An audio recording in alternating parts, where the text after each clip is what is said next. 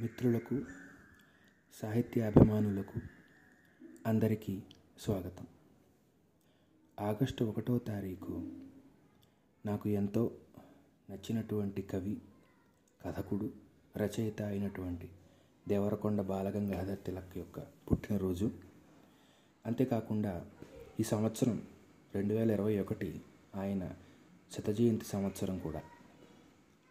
ఈ సందర్భంలో తిలక్ యొక్క కవిత్వాన్ని తలుచుకుందామని ఆయన యొక్క కవితలను మీతో పంచుకుందామని నేను అనుకుంటున్నాను.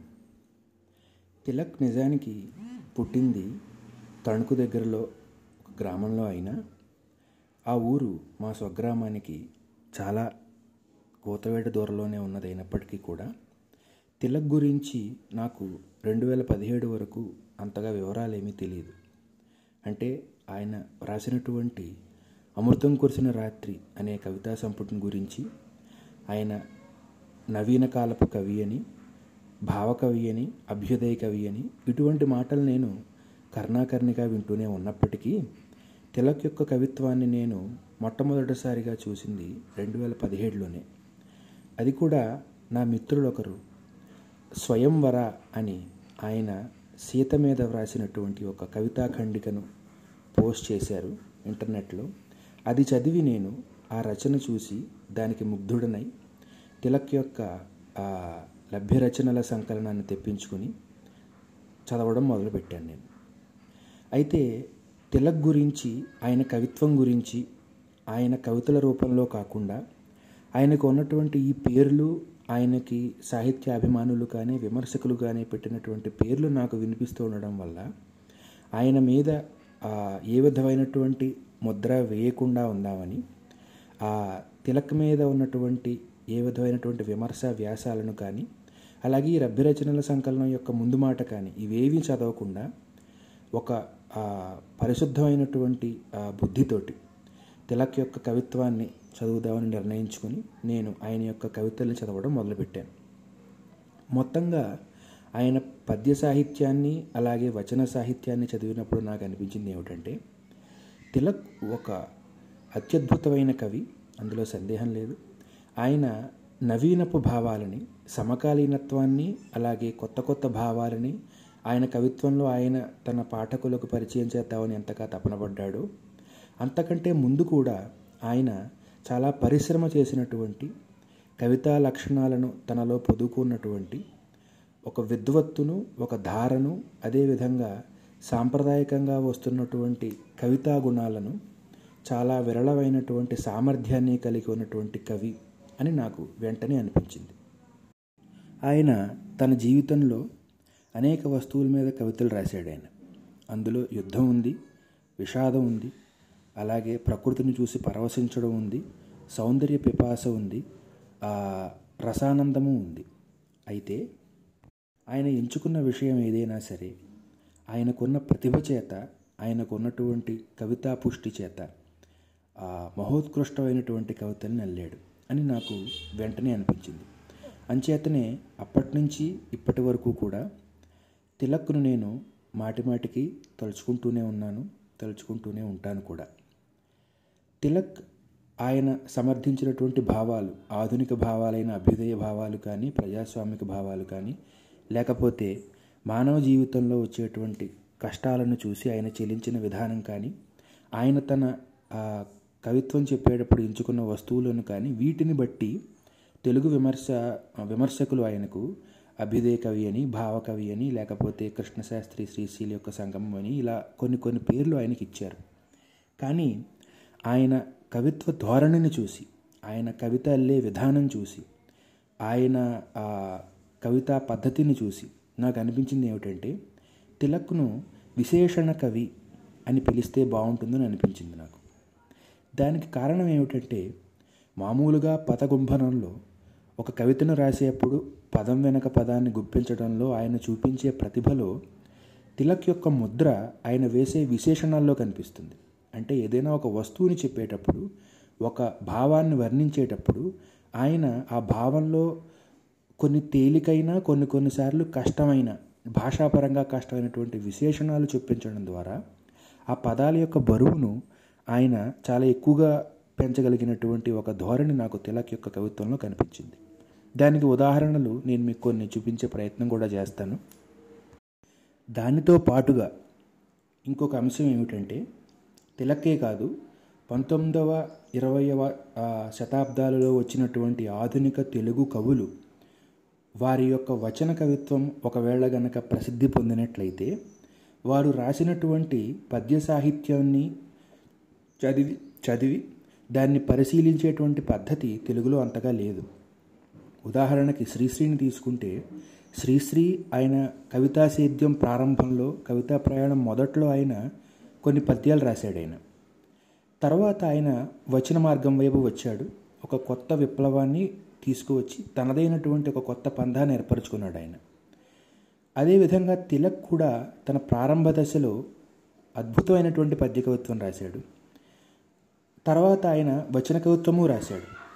అంచేత ఈ తిలక్ యొక్క వచన కవిత్వానికి వచ్చిన వచ్చినంత ప్రాముఖ్యత ఆ వచన కవిత్వం మీద వచ్చినంత విమర్శ దాని మీద వచ్చినటువంటి పొగడ్తలు కానీ వేరే ఏవైనా కానీ ఆయన పద్య కవిత్వం మీద వచ్చినట్లు మనకి కనిపించదు. ఇది ఒక దురదృష్టకరమైనటువంటి అంశమే. ఇంకొక గమనించవలసిన అంశం ఏమిటంటే తిలక్ కవిత్వంలో తిలక్ ఆయన యొక్క పద్నాలుగు పదిహేనో ఏట కవిత్వం రాయడం ప్రారంభించాడు. ఆయన పంతొమ్మిదవ సంవత్సరంలో తన తొలి కవితా సంపుటి ప్రభాతము సంధ్య అనే పేరుతో ఆయనే అచ్చు వేసుకున్నాడు. తరువాత గోరు వంకలు అనే ఇంకొక కవితా సంపుటి కూడా ఆయన పేరు మీద అచ్చయింది తరువాత అందరికీ తెలిసినటువంటి అమృతం కురిసిన రాత్రి అనే వచన కవితా సంపుటి ప్రచురించబడింది. దాని తర్వాత దానికి సాహిత్య అకాడమీ అవార్డు కూడా వచ్చిందనుకోండి. అయితే ఈ ఆయన యొక్క కవితా ప్రయాణంలో ఆయన చూపించినటువంటి ఒక విలక్షణత ఏమిటంటే ఆయన చాలా అందమైనటువంటి నవీనమైనటువంటి గొప్ప వచన కవితల్ని కూర్చినా కూడా ఆయన పద్య కవిత్వపు మార్గాన్ని విడిచిపెట్టి వచ్చినట్లుగా మనకి అనిపించదు. అంటే ఆయన సాంప్రదాయ మార్గం ద్వారా సాంప్రదాయ మార్గంలోనో లేకపోతే ఆధునిక మార్గంలోనో తనని తాను లోపరుచుకోకుండా ఆయన చెప్పేటటువంటి వస్తువుని అనుసరించి చెబుతున్నటువంటి భావాన్ని అనుసరించి అది పద్యమో వచనమో ఆ ఔచిత్యానికి తగిన విధంగా ఎంచుకునేటువంటి ఒక స్వతంత్రతను ఆయన ప్రకటించాడు. నిజానికి చూస్తే తిలక్ యొక్క చాలా ప్రఖ్యాతి పొందినటువంటి వచన కవితలు శిఖరారోహణ కానీ నీవు లేవు నీ పాట ఉంది కానీ ఇటువంటి కవితలు పంతొమ్మిది వందల అరవై తరువాత మనకు అచ్చేనట్లు కనిపిస్తాయి. అదే సమయంలోనే తిలక్ సీత మీద రాసినటువంటి కవితలు వివేకానంద స్వామి రాసిన వివేకానంద స్వామి మీద రాసినటువంటి కవిత అలాగే అమృత భావము ఇటువంటి పద్య కవితలు కూడా అరవై తర్వాత అరవై తర్వాతలోనే భార అరవై తర్వాత సంవత్సరాల్లోనే భారతి మొదలైనటువంటి పత్రికల్లో వచ్చాయి. అంటే ఏమిటంటే తిలక్ పద్య సాంప్రదాయాన్ని విడిచిపెట్టి వచన కవిత్వం వైపు వచ్చిన కవి కాడు. ఆ రూపం ఏదైనా సరే ఔచిత్యానికి ప్రాధాన్యత ఇస్తూ కవిత్వాన్ని చెప్పినటువంటి కవి అని మనం తెలుసుకోగలుగుతాం. అంతేకాకుండా తిలక్ యొక్క స్వతంత్రతకి ఇంకొక ఉదాహరణ ఏమిటంటే ఆయన ఒక ఆధునిక భావాన్ని చెబుతున్నప్పుడు ఆయన ఇంగ్లీషు పదాలను లేకపోతే ఇంగ్లీషు పదాల్లోని అలంకారాలను వాడటానికి ఆయన ఏమాత్రం సంకోచించలేదు. అలాగే కావలసిన చోట తెలుగు అలతి అలతి తెలుగు పదాలను అలాగే సంస్కృత సమాస భూయిష్టమైనటువంటి పదాలను చాలా సుకుమారమైనటువంటి శైలిలోను అలాగే కఠినమైనటువంటి శైలిలోను వాడటానికి ఏమాత్రం జంకలేదు ఆయన. ఈ పరిపూర్ణత ముఖ్యంగా ఆధునిక కవుల్లో నాకు తిలకలో మాత్రమే కనిపించింది. అయితే సాంప్రదాయ కవులు ఉన్నారు లేదా సాంప్రదాయ మార్గాన్ని పక్కకు నెట్టివేసి ప్రధానంగా వచన కవిత్వ మార్గాన్నే సమర్థిస్తూ దాని మీదే కవిత చెప్పినటువంటి వాళ్ళు ఉన్నారు కానీ తిలక్ని చదివినప్పుడు నాకు ఈ ఒక పరిపూర్ణత ప్రతి మార్గంలోనూ సుగుణాలను తీసుకుని దానికి నవీన విధంగా వాటిని మార్చుకుని వాటిని లోపర్చుకుని వాటి మీద స్వారీ చేసేటువంటి ఒక కవితా సామాగ్రిని కవన సామర్థ్యాన్ని కలిగి ఉన్నటువంటి కవిగా నాకు తిలక్ అనిపించాడు. ముందు చెప్పుకున్నట్లుగా ఆయన ప్రారంభ కవిత్వాన్ని ఆయన యొక్క పదిహేను పదహారు సంవత్సరాల వయసులో రాశారు. తరువాత పాతికేళ్ళ నుంచి సుమారు ముప్పై మూడేళ్ళు వచ్చే వరకు చాలా దుర్భరమైనటువంటి అనారోగ్యాన్ని అనుభవించాడు ఆయన. దాని నుంచి తేరుకుని ముప్పై మూడు నుంచి నలభై ఐదు సంవత్సరాల వరకు కూడా మళ్ళీ ఆయన తన యొక్క కవిత ప్రయాణాన్ని కొనసాగించారు. తర్వాత ఆయన తన నలభైవ ఏటనే శరీరాన్ని విడిచిపెట్టేశారు చాలా చిన్న వయసులోనే. ఈ జీవన ప్రయాణాన్ని చూసినప్పుడు ఈ కష్టాలు ఈ విధమైనటువంటి అనారోగ్యము కూడా ఆయన కవిత్వంలో చాలా బాగా ప్రతిఫలించింది.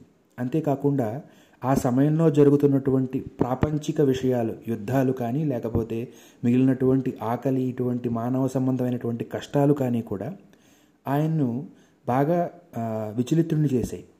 ఇటువంటి పరిస్థితుల మధ్య తిలక్ ఆయన తన యొక్క కవిత్వాన్ని రాశారు ఆయన.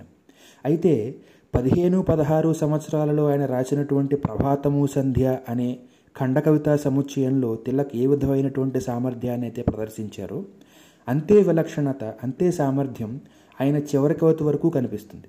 వాటిలో నవీనత ఉండవచ్చు లేదా ఆయన ఎంచుకున్న వస్తువుల్లో భేదం ఉండవచ్చు సమకాలీనత ఉండవచ్చు కానీ కవితని అల్లే అప్పుడు పదాలని గుప్పించేటప్పుడు లేకపోతే అలంకారాలను కానీ ఔచిత్యవంతమైనటువంటి భావాలను చెప్పేటప్పుడు ఆయన తన సామర్థ్యాన్ని ఏమాత్రము త మొదట్లో తక్కువగా ఉండి తర్వాత ఎక్కువ కావడం అనే ఆ విషయం నాకు కనిపించలేదు ప్రభాతము సంధ్యలో ఎంత ఉత్కృష్టమైన కవితలు ఉన్నాయో అమృతం కురిసిన రాత్రిలో కూడా అంతే అందమైన కవితలు ఉన్నాయి ఆయన యొక్క కొన్ని కవితలను మనం చదువుకుందాం. మొట్టమొదటగా నేను మీకు వినిపించాలనుకుంటున్న తిలక్ యొక్క కవిత ప్రభాతము సంధ్య అనే ఖండికలోది. ఇది ఒక పద్య కవిత. దీని పేరు ఆహుతి. స్వామి అవ్యయ బాష్పస్రవంతి బ్రతుకు నొప్పగిలజేసే. సాగిరాదొక్క గీతి. మధుర పరిమళావృతసూన మధుకణమ్ము భవదనంత వీక్షణరాగ భాగ్యమేని. ఇది ఒక భక్తుడు భగవంతుడితో మాట్లాడుతున్నటువంటి కవిత. నిజానికి ప్రపంచ సాహిత్యంలోనూ తెలుగు సాహిత్యంలోనూ కూడా భక్తుడు భగవంతుడితో మాట్లాడడం అనే సన్నివేశం మనకి కొత్త ఏమీ కాదు.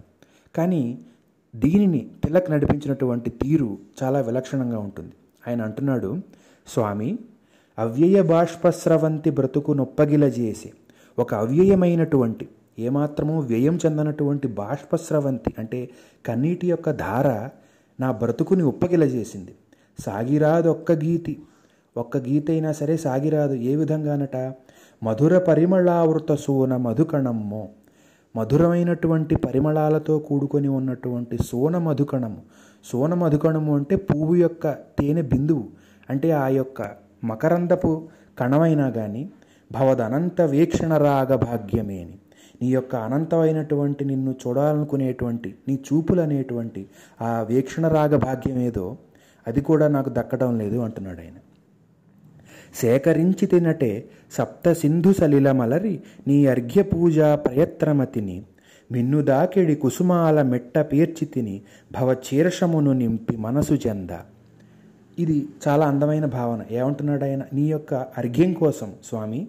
నీ అర్ఘ్య పూజ ప్రయత్నమతిని నీకు అర్ఘ్యం ఇచ్చి పూజ చేద్దామనే ప్రయత్నం ఉన్నటువంటి బుద్ధి చేత నేను ఏం చేశానంటే సప్త సింధు సలిలమలరి సే సేకరించి తిని సప్త సముద్రాల యొక్క నీటిని సేకరించట ఆయన అంతేకాదు ఆ భవచీర్షమును నింపి మనసు చెంద నీ యొక్క శిరస్సును నింపడం కోసం నీ శిరస్సు మీద నీ శిరస్సును అర్చించడం కోసం మిన్ను తాకిడి కుసుమాల మెట్ట పేర్చి తిని.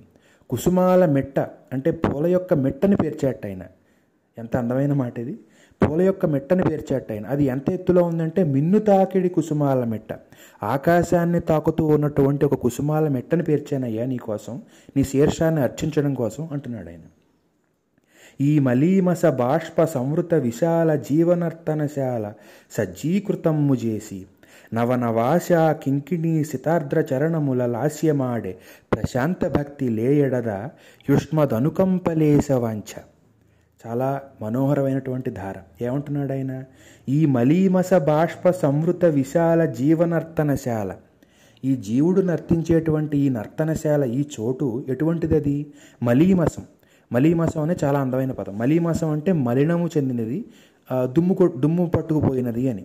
అటువంటి బాష్ప సంవృత విశాల అంటే దుమ్ము పట్టినటువంటి కన్నీళ్ళతో పరచబడి ఉన్నటువంటి ఈ విశాలమైనటువంటి జీవనర్తనశాలని సజ్జీకృతం చేసేట ఆయన అంటే సిద్ధపరిచేట. దేనికోసం? నవనవాశ కింకిణి సితార్ద్ర చరణముల. ఆ, లాస్యమాడే ప్రశాంత భక్తి. ఆ ప్రశాంత భక్తి ఆయన యొక్క ప్రశాంత భక్తి ఆ జీవనర్తనశాలని సజ్జీకృతం చేసి అది నవనవాస కింకిణి శతార్ద్ర చరణాలతో కొత్త కొత్త క్రొంగొత్త ఆశల అనేటువంటి అందెలతో కూడుకున్నటువంటి సితార్ద్ర ఆర్ద్ర చరణాలు అంటే తడి పాదాలతోటి ఆ ప్రశాంత భక్తి ఆ లాస్యం ఆడుతోందట అంటే తాండవం ఆడుతోందట. ఎక్కడ లేయడద ఆయన యొక్క లేత గుండెతోటి లేత గుండె చేత ఆ ప్రశాంత భక్తి లాస్యం చేస్తోంది. దీనికోసము యుష్మద్ అనుకంపలేశ అనుకంపం అంటే దయ.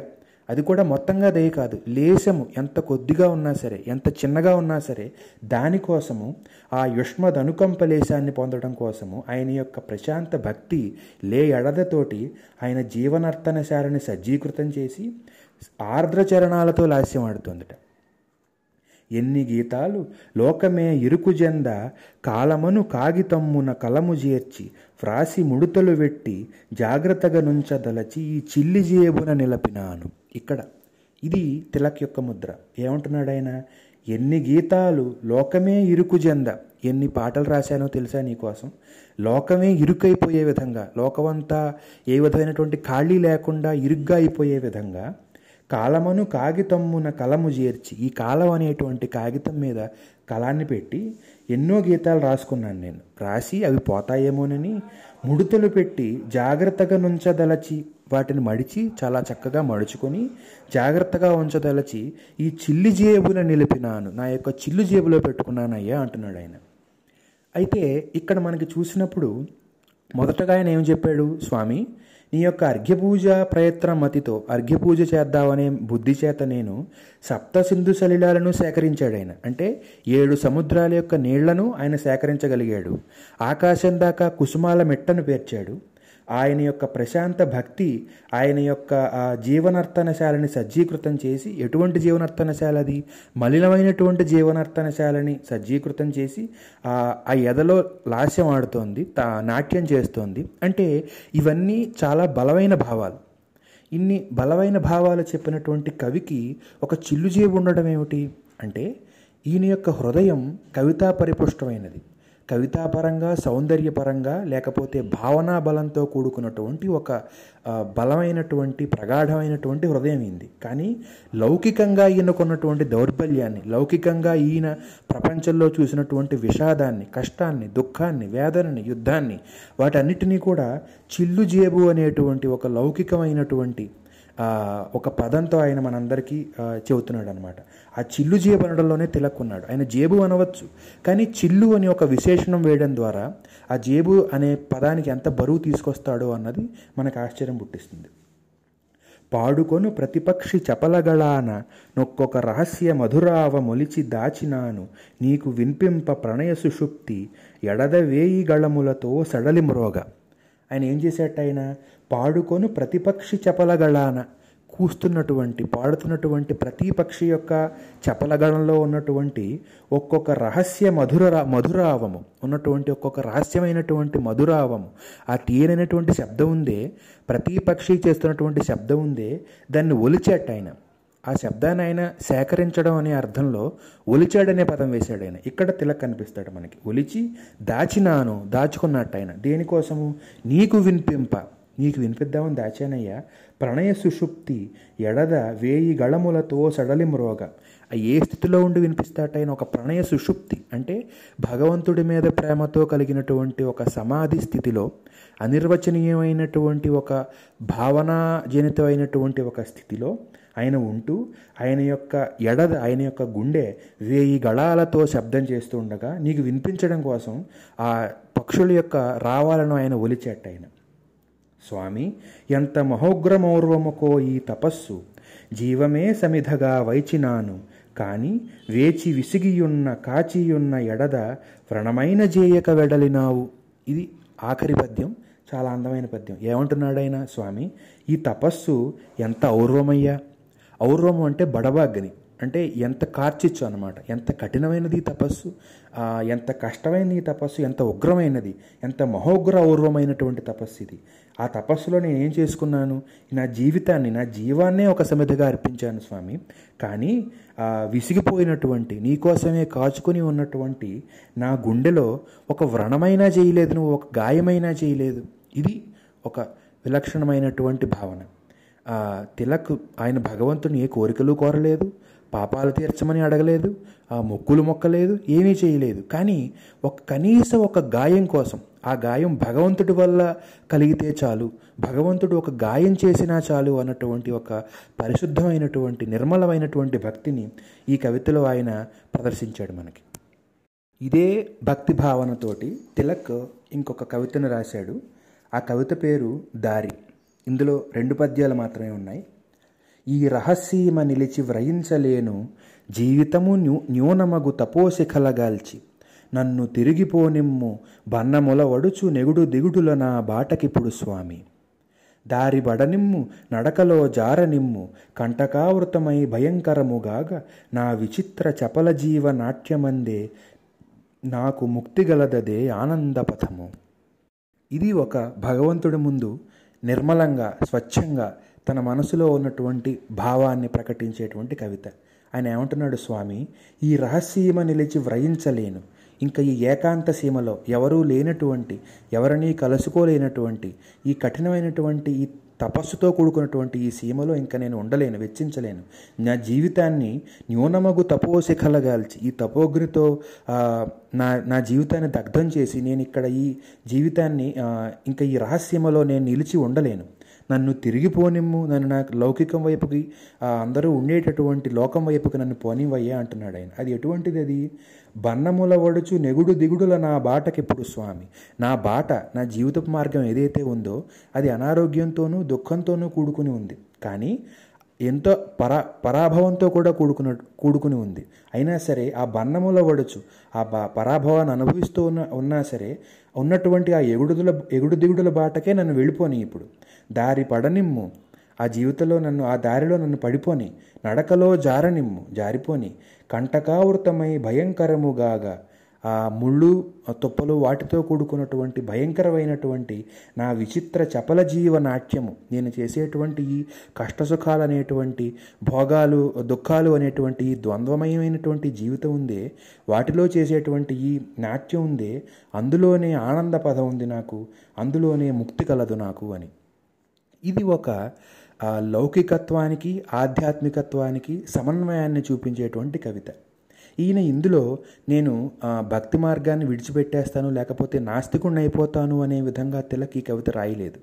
ఆయన ఏమంటున్నాడంటే భగవంతుడి ముందు తన మనసుని అర్పణ చేసి లౌకికత్వం లౌకికం నుంచి దూరంగా విడివడిపోకుండా ఆ జీవితంలో వచ్చేటువంటి కష్టాలకు సుఖాలకు తన కవి హృదయాన్ని చెలింప చేసుకోకుండా ఉండకుండా ఆ విధంగా ఉండకుండా రెండిటికీ సమన్వయం ఉండేలాగా భగవంతుడి భగవంతుడి స్పృహ ఉండేలాగా భగవంతుడి జ్ఞప్తి ఉండేలాగా భగవంతుడి గుర్తు ఉండేలాగా ఉంటూనే లౌకికమయమైనటువంటి జీవితాన్ని జీవించగలిగేటువంటి లౌకికంగా మనకి ఆయన కళ్ళ ముందుకు వచ్చినటువంటి ఏ యుద్ధానికో దుఃఖానికో విషాదానికో ఆనందానికో స్పందించగలిగేటువంటి అవకాశాన్ని ఇవ్వమని భగవంతుని ప్రార్థించాడు ఆయన ఇందులో.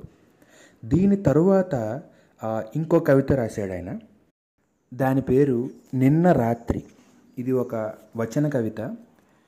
ఈ ఈ కవితకు ఆయనకు ప్రేరణ ఏమిటంటే లోకంలో సుఖాలతో పాటు దుఃఖాలు ఉన్నాయి. ఆనందంతో పాటు విషాదం ఉంది.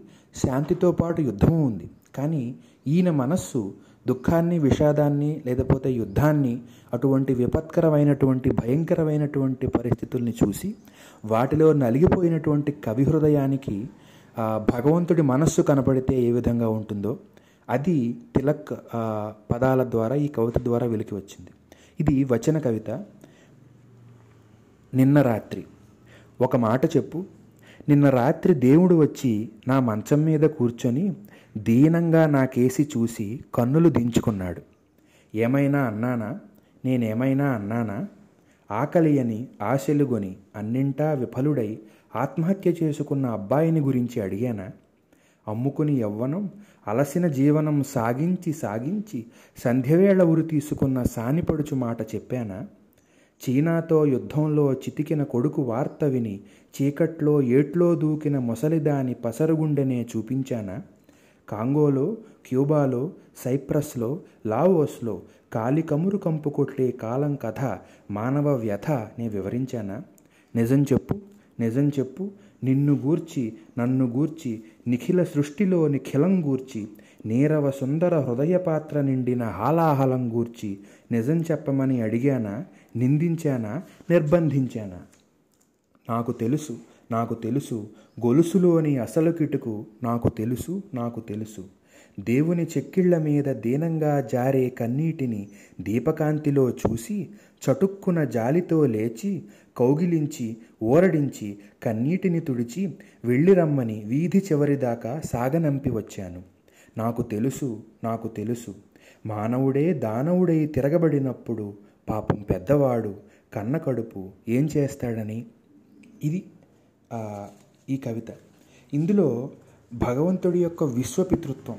అంటే ఏ భగవంతుడైతే ఆనందాన్ని సుఖాన్ని సృష్టించాడో అదే భగవంతుడు దుఃఖాన్ని విషాదాన్ని సృష్టించాడు అనేటువంటి ఒక సర్వశక్త్యాత్మకమైనటువంటి భగవత్ తత్వాన్ని గుర్తించినటువంటి ఒక భావకవి ఈ విధంగా మాత్రమే ఒక కవితను రాయగలడు.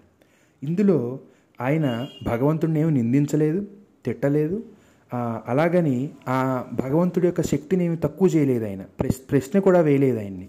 కానీ చివరిలో ఈయన అన్నటువంటి మాట మానవుడే దానవుడై తిరగబడినప్పుడు మానవుడు కర్మలు చేస్తాడు పుణ్యాలు చేస్తాడు పాపాలు చేస్తాడు అటువంటి పాపం చేసినప్పుడు దానికి భగవంతుడు బాధ్యుడు కాడు. కానీ క ఆయన మాత్రం ఏం చేస్తాడు? పాపం పెద్దవాడు కర్ణ కడుపు. ఈ కన్న కడుపు అనేటువంటి మాట చాలా బలమైనటువంటి మాట. అటువంటి మాటని ప్రయోగిస్తూ ఆయన అటువంటి స్థితిలో ఉన్నటువంటి ఒక భగవంతుడు ఆయన ముందు సాక్షాత్ సాక్షాత్కరించినట్లుగా ఆయన ఊహించుకొని నేను ఈ విధంగా సహృదయతతోటి ఎంత అందంగా వీధి చివరి దాకా సాగనంపి వచ్చాడు అని చెప్పడం చాలా అందమైనటువంటి భావన.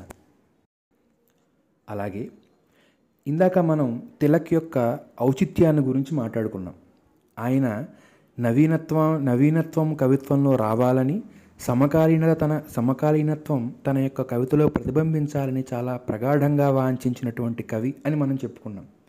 కానీ ఆయన సంప్రదాయబద్ధమైనటువంటి గుణాలతో కూడుకున్నటువంటి కవితా గుణ ఉత్కృష్టమైనటువంటి కవితా గుణాలతో కూడుకున్నటువంటి కవిత్వాన్ని ఏ వస్తువుకు తగిన విధంగా వ్రాయడానికి ఆయన ప్రయత్నించాడు ఆయన. ఆ- ఆ విషయం ఈయన నవత కవిత అనేటువంటి కవితలో ఆయన చాలా చక్కగా చెప్పాడు. ఈ కవిత నేను ఈ సర్వలభ్య సంకలనం పుస్తకం తెరిచి తెరవగానే నా కళ్ళ ముందుకు వచ్చినటువంటి కవిత ఇది. మిత్రమా నవత ఉన్నప్పుడే కవిత రాణిస్తుంది. అసలు కవితలోనే నవత కూడా ఉంది. కానీ మోడర్న్గా ఉందామని ఏదో అందామని తనకే తెలియని అస్పష్టపు అనుభూతిని అర్థం లేని ఇమేజరీతో కలగా పులగపు వర్ణనలతో డీలాన్ థామస్కు చేతకాని అనుకరణలతో ఒక దేశం నిర్దేశం లేని వాక్యాల వికారంతో ఎందుకు బాధిస్తావు నన్ను? బాధపడతావు నువ్వు? రాత్రి రెండో జాములో రెండు కత్తుల్ని తిన్నాను. గుండె మీద గుండు మీద సల్ఫ్యూరిక్ యాసిడ్ పోసుకున్నాను. నా పెదవుల్ని కత్తిరించి నీ వీపు మీద అతికాను. ఈ నిమిషంలో విషంలో నా నేత్రాలు సువర్ణ జషాలు ఇలా రాయడం కొత్తగా గమ్మత్తుగా ఉంటుంది కానీ ఇది నాన్సెన్స్. ఇది పసితనం ప్లస్ వెర్రితనం ఇంటూ డెకడెన్స్. ఈ కషాయం వికటిస్తుంది ఈ వ్యవసాయం వెర్రితలలు వేస్తుంది. ఇది ఒక మేనిఫెస్టో లాంటి ఆ కాళిదాసు చెప్పినటువంటి ఒక కవిత గుర్తొస్తుంది నాకు. ఆయన ఏమన్నాడంటే కశ్చిద్వాచం రచయితుమలం శ్రోతుమేవాపరస్తాం కళ్యాణీతే మతిరుభయథ విస్మయం నస్తనోతి. నహ్యేకస్మిన్ అతిశయవతాం సన్నిపాతో గుణానాం ఏకస్సూతే కనకముపలహ తత్పరీక్షాక్షమోన్య అన్నాడాయన అంటే ఏ విధంగా అయితే ఒక బంగారం కనకం అంటే బంగారం బంగారం తయారు కావటానికి ఒక రాయి ఉపయోగపడి దాన్ని పరీక్షించడానికి ఇంకొక రాయి కావాల్సి వస్తుందో అదేవిధంగా ఒక కవి కవితను చెప్పినా సరే దాన్ని రసజ్ఞుడు అనేవాడు పాఠకుడు అనేవాడు శ్రోత అనేవాడు దాన్ని ఇంకో రకంగా పరీక్ష చేస్తాడు. అంటే భావంలో కవి చెప్పదలుచుకున్నటువంటి భావంలో చేయదలుచుకున్నటువంటి వర్ణనలో ఎంత సంక్లి సంక్లిష్టత ఉన్న ఉన్నా సరే ఎంత మనోహరమైనటువంటి ముగ్ధమైనటువంటి ఊహ ఉన్నా సరే దాన్ని ప్రకటించే విషయంలో భాషాపరంగా కష్టంగానో సుఖంగానో పదాల ఎంది పదాల ఎన్నిక పొందిక ఇటువంటి గుణాలు ఉన్నా కూడా స్పష్టత మాత్రం ఎక్కడా పోకూడదు. ఇది చాలా ప్రాచీనమైనటువంటి కవితా సంప్రదాయం. దానిని ఒక ఆధునికమైనటువంటి పద్ధతిలో పొందుపరచడం ద్వారా తిలక్ ఈ వచన కవిత ద్వారా చేసినటువంటి ఉపకారం చాలా గొప్పది. ఏమంటున్నాడు ఆయన రాత్రి రెండో జాములో రెండు కత్తుల్ని తిన్నాను. గుండె మీద గుండు మీద సల్ఫ్యూరిక్ యాసిడ్ పోసుకున్నాను. నా పెదవుల్ని కత్తిరించి నీ వీపు మీద అతికాను. ఈ నిమిషంలో విషంలో నా నేత్రాలు సువర్ణ జషాలు ఇది ఈ ఈ కవితను ఆయన ఇందులో కోట్ చేశాడు ఆయన. అంటే దీని ద్వారా ఆయన చెప్పదలుచుకున్నది ఏమిటి? ఈ వీటిలో పదాల పొందికలో ఒక కొత్తగా గమ్మత్తుగా ఉంది ఆయన అన్నట్టే. కానీ ఈ కవిత చెప్పదలుచుకున్న అంశం అంటే ఏమీ లేదు. పిండితార్థం ఏమైనా ఉందంటే ఏమీ లేదు. ఆ విధంగా వ్రాయడం కన్నా రాయకపోవడమే మంచిది అని తిలక్ అంటున్నాడు అనమాట దీని తర్వాత నేను మీకు వినిపించాలనుకుంటున్న తిలక్ కవిత పేరు స్మృతి. ఇది పద్య కవిత. ఇందులో ఉన్నది ఒకే ఒక పద్యం. అప్పుడే నిదుర స్వప్న సుమశయ్యాతలమ్ము వీడి కలయజూచి అహో సవిత్రుడునింక బొడమకొండ లేచి తినంత ముగ్ధనొక్కో? అనుచు మరల పాన్పున జేర్చే తనువు అరుణనయన యుగ్మముల ముగిచి ఎల్లనంత ఏ నిగూఢ వేదన నామె ఇరుకుకొనెనో? ఇటువంటి ఒక ఉత్కృష్టమైనటువంటి కవితని తిలక్ తన యొక్క నూనూగుమేసాల నూతన యవ్వనపు ప్రాయంలో ఒక పదిహేను పదహారేళ్ళ ప్రాయంలో రాశాడంటే మనకు ఆశ్చర్యం వేస్తుంది నిజంగా. ఒక అమ్మాయి ఉంది. ఆ అమ్మాయి ఆ తన స్వప్న సుమశయ్యాతలమ్ము వీడి అప్పుడే నిదుర నిదురలో నిద్రపోతుంది ఆ అమ్మాయి. ఆ అమ్మాయి నిద్రపోతూ ఒక కల గంటోంది. ఆ కలలో తేలిపోతూ తన స్వప్నలోకంలో ఉన్నటువంటి ఆ స్వప్నం ఎటువంటిది అది? ఎటువంటిది అది? సుమశయ్యాతలం. అంటే పూలపాన్పు వంటి ఆ పూలు పరిచినట్టుగా ఉన్నటువంటి ఒక అందమైనటువంటి కలగంటున్నటువంటి ఒక ఆమె నిద్ర నిద్ర వీడి నిద్ర లేచి నిద్ర నుంచి లేచిందిట. లేచి కలిగి చూచి చుట్టూ చూసిందిట. అహో సవిత్రుడునింక బొడమకొండ లేచి ఎంత ముగ్ధనొక్కో ఏమిటి? ఇంకా సవిత్రుడు అంటే సూర్యుడు ఇంకా తెల్ల ఇంకా రాలేదాయన ఇంకా తెల్లవారలేదు. తెల్లవారకుండానే నేను నిద్ర నుంచి లేచిపోయాను నేను ఎంత ముగ్ధనో అనుకుంటూ మరల పాన్పున చేర్చే తనువు. మళ్ళీ ఆ పాన్పు మీద తన శరీరాన్ని తీసుకువెళ్ళి చేర్చిద్దట. ఇక్కడ ముగ్ధ అన్న పదం కూడా చాలా ఔచిత్యవంతమైన పదం. ముగ్ధ అంటే అప్పుడప్పుడే యవ్వనంలోకి వస్తున్నటువంటి స్త్రీ అని ఒక అర్థం ఉంది. అలాగే బేలైనటువంటి అంటే అమాయకురాలైనటువంటి స్త్రీ అన్న అర్థం కూడా ఉంది. అంచేత ఇంకా సూర్యుడు రాలేదే అప్పుడే నాకు మెలకు వచ్చేసింది ఏమిటి అని అనుకుంటూ అమ్మాయి మళ్ళీ పడుకోవడానికి వెళ్ళిందట. అరుణ నయన యుగ్మముల ముగిచి అల్లనంత ఎర్రనైనటువంటి తన యొక్క రెండు కళ్ళను మూసి అంతా నిద్రపోవడానికి వెళ్ళిందని. అయిపోయింది కవిత. చివరగా కవి అన్న మాట ఏమిటంటే ఏ నిగూఢ వేదన ఆమె ఇరుక్కుకొనేనో ఎంత నిగూఢమైనటువంటి వేదనలో ఆమె ఇరుక్కుందో కదా అంటున్నాడు. ఈ ఒక్క పాదంతో ఈ అప్పటిదాకా ఒక స్వాభావికమైనటువంటి సహజమైనటువంటి వర్ణన అనే ఒక ఆ అంశాన్ని మొత్తంగా మార్చివేశాడు కవి. అంటే మామూలుగా ఒక అమ్మాయి ఉంది ఆ అమ్మాయి నిద్ర నుంచి మేల్కొంది ఇంకా తెల్లవారలేదు మళ్ళీ పడుకుంది. అది సాధారణమైన విషయమే.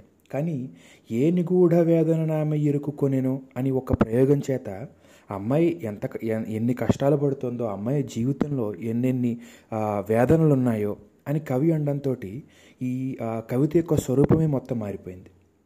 అంటే జీవితంలో ఉన్నటువంటి బాధలు భరించలేక ఆమె తెల్లవారకుండా లేచినా సరే ఆమె మామూలుగా నిద్ర లేవచ్చు వేరే పనులు చేసుకోవచ్చు. కానీ మళ్ళీ పడుకోవడానికి తన జాగ్రత్త అవస్థలో ఆమె అనుభవిస్తున్నటువంటి కా దుఃఖాన్ని ఆమె ఎదురు సిద్ధ సిద్ధపడలేదు. అంటే ఎదుర్కోవడానికి ఇష్టపడట్లేదు. ఇష్టపడకుండా ఆమె మళ్ళీ నిద్రలోకి వెళ్ళిపోవాలనుకుంది. ఈ విధమైనటువంటి ఒక అందమైన భావాన్ని ఈ కవితలో వ్యక్తపరిచాడు తిలక్.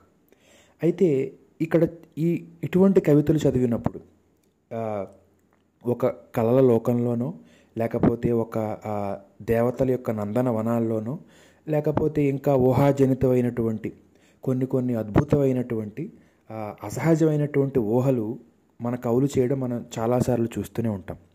అటువంటి ఊహలు చదివినప్పుడు లౌకికమైనటువంటి దుఃఖాలతోనూ కష్టాలతోనూ బాధలతోనూ కూడుకున్నటువంటి లౌకికమైన జీవితానికి అటువంటి ఊహలు చదవడం వల్ల అటువంటి ఊహలు వర్ణించబడినటువంటి కావ్యాలు చదవడం వల్ల ఏ విధమైన ఉపయోగం కలుగుతుంది అని చాలామందిలో వచ్చే ప్రశ్న. దానికి సమాధానం ఏమిటంటే ఒక కవి ఏదైనా ఒక వర్ణన చేసి ఒక అందమైనటువంటి ఊహను చెప్పడం ద్వారా కవి చేసే పని ఏమిటంటే చదివేవాడి మనసుకి ఆ కవిత చదివినప్పుడు అతని మనసుని స్పందింపజేయడం ద్వారా అతని మనసుని వికసింపజేయడం ద్వారా అతని మనసుకి ఒక అలౌకికమైనటువంటి ఆనందాన్ని అందించడం ద్వారా బలాన్ని సరఫరా చేయడమే కవి చేసేటువంటి పని.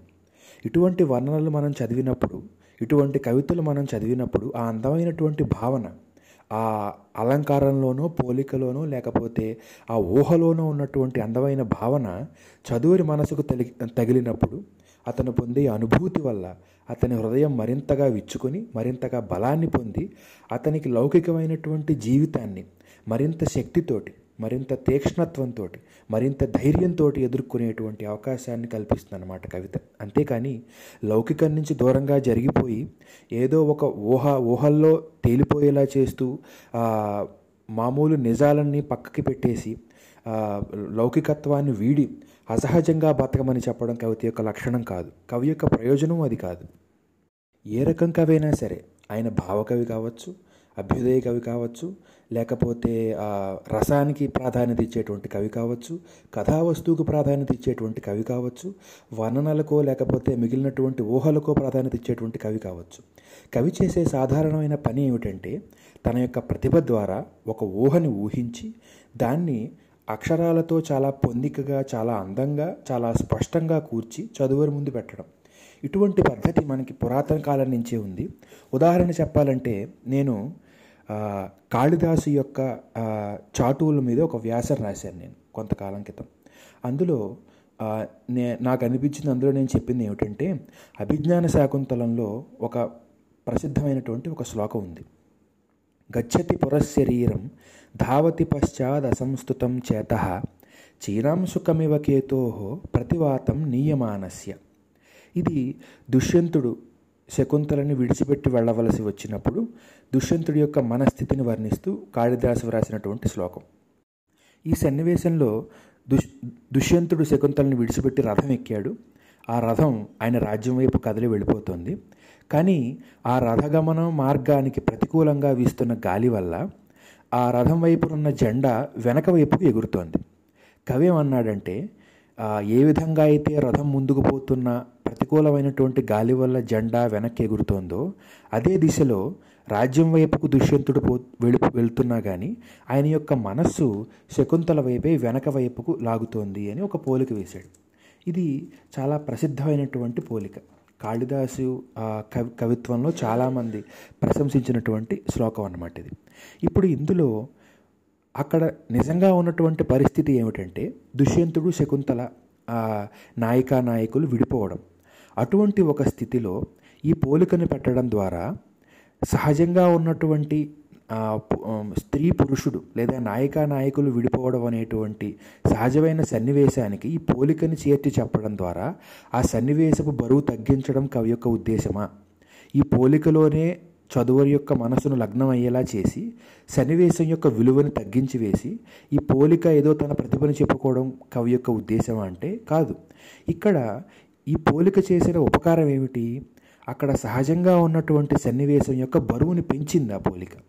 అంటే ఆ పోలిక చదువురి మనసులోకి రావటం వల్ల అక్కడ నిజంగా వాళ్ళిద్దరూ ఎంత వియోగమైతే అనుభవించి ఉంటారో పరస్పరం ప్రేమించుకున్నటువంటి ఆ ప్రేమికులిద్దరూ విడిపోతున్నప్పుడు ఎంత వియోగమైతే అనుభవించి ఉంటారో అంతటి వియోగాన్ని ఒక సహజమైనటువంటి నిజమైనటువంటి పోలికను పెట్టి చెప్పడం ద్వారా అంత వియోగాన్ని చదివేవాడి మనసులో అనుభూతికి వచ్చేలా చేయడం ఈ పోలిక చేసిన పని.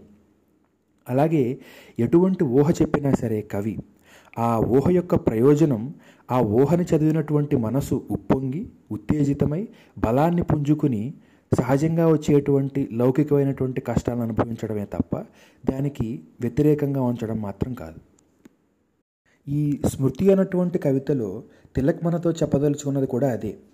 ప్రతి మనిషికి స్వప్నాలు చాలా అవసరం.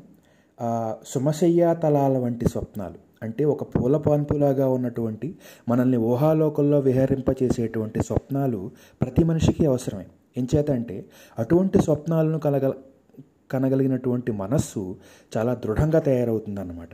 అదే ఇందులో కవి మనకి చెప్పాలనుకున్నది ఆ ఈ అమ్మాయి ద్వారా ఏ అమ్మాయి అయితే ఆ నిద్ర లేచి ఇంకా తెల్లవారలేదు అనుకుని మళ్ళీ తన స్వప్నలోకాల్లోకి వెళ్ళడానికి ప్రయత్నిస్తూ నిద్రపోవడానికి వెళ్ళిందో ఆ అమ్మాయి స్వభావం ద్వారా మనకు తెలిసేది ఏమిటంటే లౌకికమైన జీవితంలో ఉన్నటువంటి ఇటువంటి కష్టాలను ఎదుర్కోవడానికి ఇటువంటి కవితలు అనేవి మానవ మనుగడకి ఎంత అవసరమో ఈ పాత్ర ద్వారా తిలక్ మనకి స్ఫురింపజేశాడు. ఇక్కడితో ఈ భాగాన్ని ముగిస్తున్నాను. వచ్చే భాగంలో మరికొన్ని తిలక్ యొక్క పద్య కవితలను ముఖ్యంగా పద్య కవితలను చదువుకుందాం. స్వస్తి.